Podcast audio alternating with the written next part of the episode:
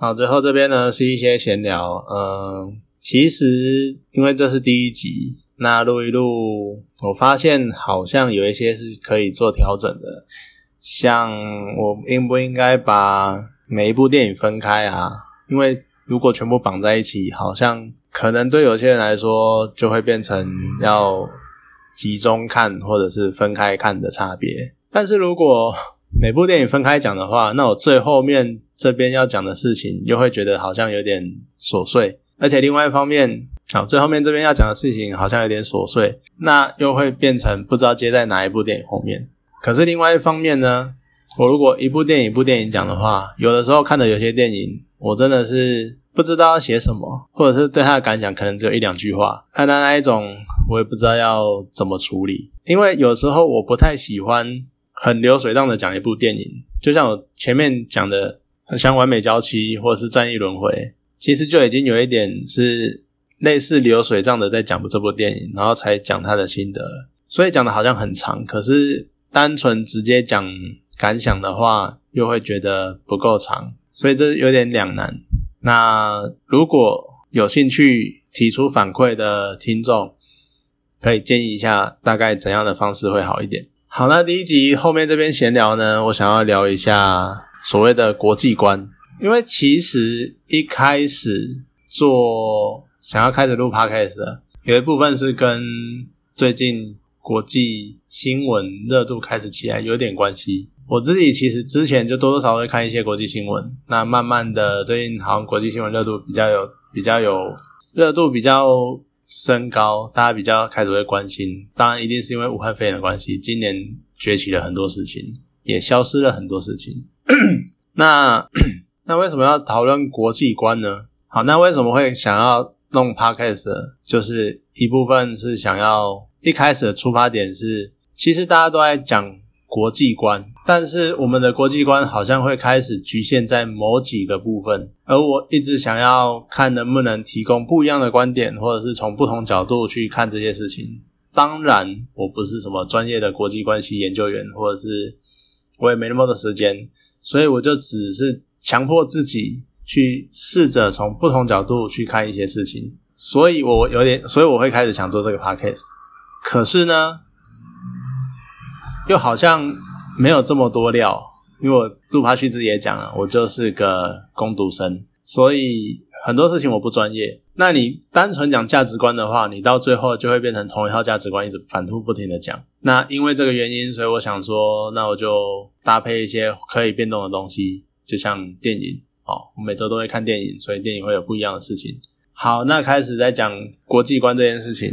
刚刚说了嘛，我们现在的。所谓的国际观其实很容易聚焦在美国，然后中国崛起了，所以也聚焦在中国。而又因为中国一直对我们一直打压我们，所以我们会更在意他们的新闻。然后中美现在关系又不好，所以我们所有的眼光都放在中国跟美国两大强权的对抗上。那你看一堆新闻啊，你会倾向去看《纽约时报》啊、CNN 啊，或者是。有的人去看环球啊，或者是什么中央日报啊，什么官媒啊，中国官媒之类的，就大家眼光都在看这两个地方。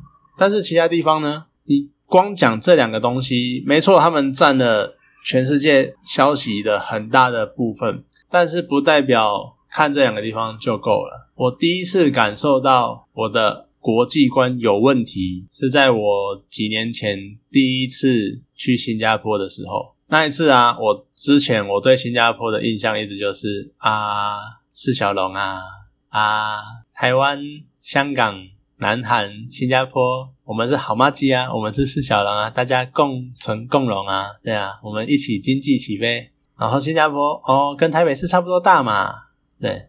结果呢，那那一次去，然后我们要去逛一个，要去逛街，那时候就跟我女朋友就跟我说啊，我们去逛。乌节路，好，我就随便看了一下 Google Map 啊，乌节路，然后看那个大小，我也不知道我到底看什么，而且我也不是看卫星图，我只是看普通的街道图而已。然后就看了乌节路，然后说要逛街，我那时候脑中浮现的画面是垦丁大街。好，你听到这边呢，很多去过新加坡的或知道乌节路怎么样子的，一定在笑，哈哈，这个乡巴佬，这个没有用了。这个啊，对，当我出了地铁，走到地面上，看到乌节路那一瞬间，我真的觉得我就是青蛙，我就是井底之蛙，井到不能再井底的那一种。那个是我第一次对于国外这件事情最震撼的一次。我之前还要去曼谷，我之去新加坡之前还先去过曼谷，然后看他们那个样子。我当时的想法，我觉得我那个时候就是一个死天龙人，然后自以为高高在上的那种，就真的是就井底之蛙，就对，紧到不行。我看着曼谷的时候，那个想法是：哎呦，他们快追上来了！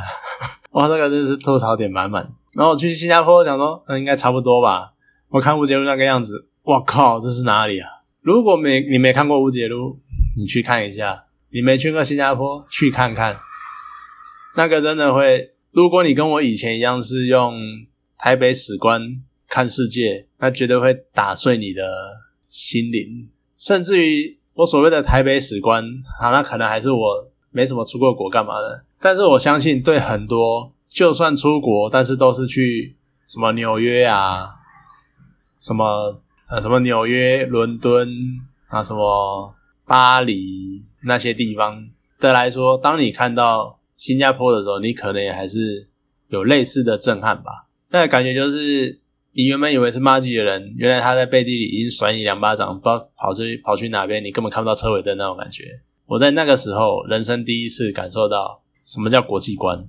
国际观不是只有中国、美国，不是只有两大权对抗。不是只有欧美，不是什么东西方的对抗，藏在你看不见的角落，藏在这种阴影下，还有许许多多你没有发现过的事情。而这些事情其实连接起来，会撼动整个世界。你不知道，因为你根本就没有看过，你不了解那些已经到什么样的境界了。所以那一次体验对我来说是非常大的震撼。所以呢，当我开始想要接触国际新闻。看看国际观，我就开始呃看了很多国外的，加了一些国外的新闻网站，然后也开始看一些国内有在讲国际新闻相关的人或频道。但是不得不说，其实国内在做国际新闻的，很多时候还是会偏重。呃，我不知道是不是因为我开始接触的时间比较晚的关系，那也有可能最近刚好今年就又特别的。武汉肺炎就特别的轰动嘛，席卷全球，所以还真的是席卷全球。好，所以我觉得他们的报道开始有倾向以中美角度看世界的感觉，要么就是先中国，先报中国，要不然就是先报美国。尤其是最近好美国要大选了，然后他们的新闻来源呢，很多也都是 CNN、纽约时报或者是华尔街日报。那远一点的就 BCC。就都类似这些地方啊，B B B C 说说，或者是 B B C，就都类似这些地方，所以我会开始觉得好像应该要再扩展一点自己的涉猎范围。那因为这个关系，又好像也应该要，所以我就想要试着去看一些不一样的东西，不一样的声音，然后去也去分享这些事情。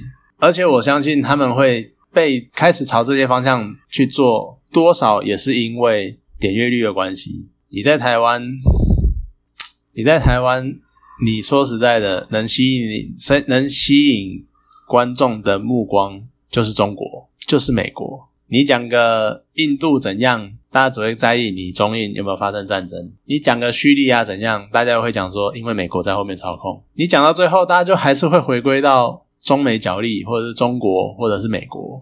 或者是他们两国如何如何？可是其实里面还有更多不一样的东西是值得去探索、去探讨的。而这些虽然你会最后可能还是会连接回中美关系上面，但是那是另外一个方面、另外一条路径去接近这个目标。所以我觉得我会让自己去试着接受那些东西，甚至于说实在的，有多少人知道伊朗现在到底在干嘛？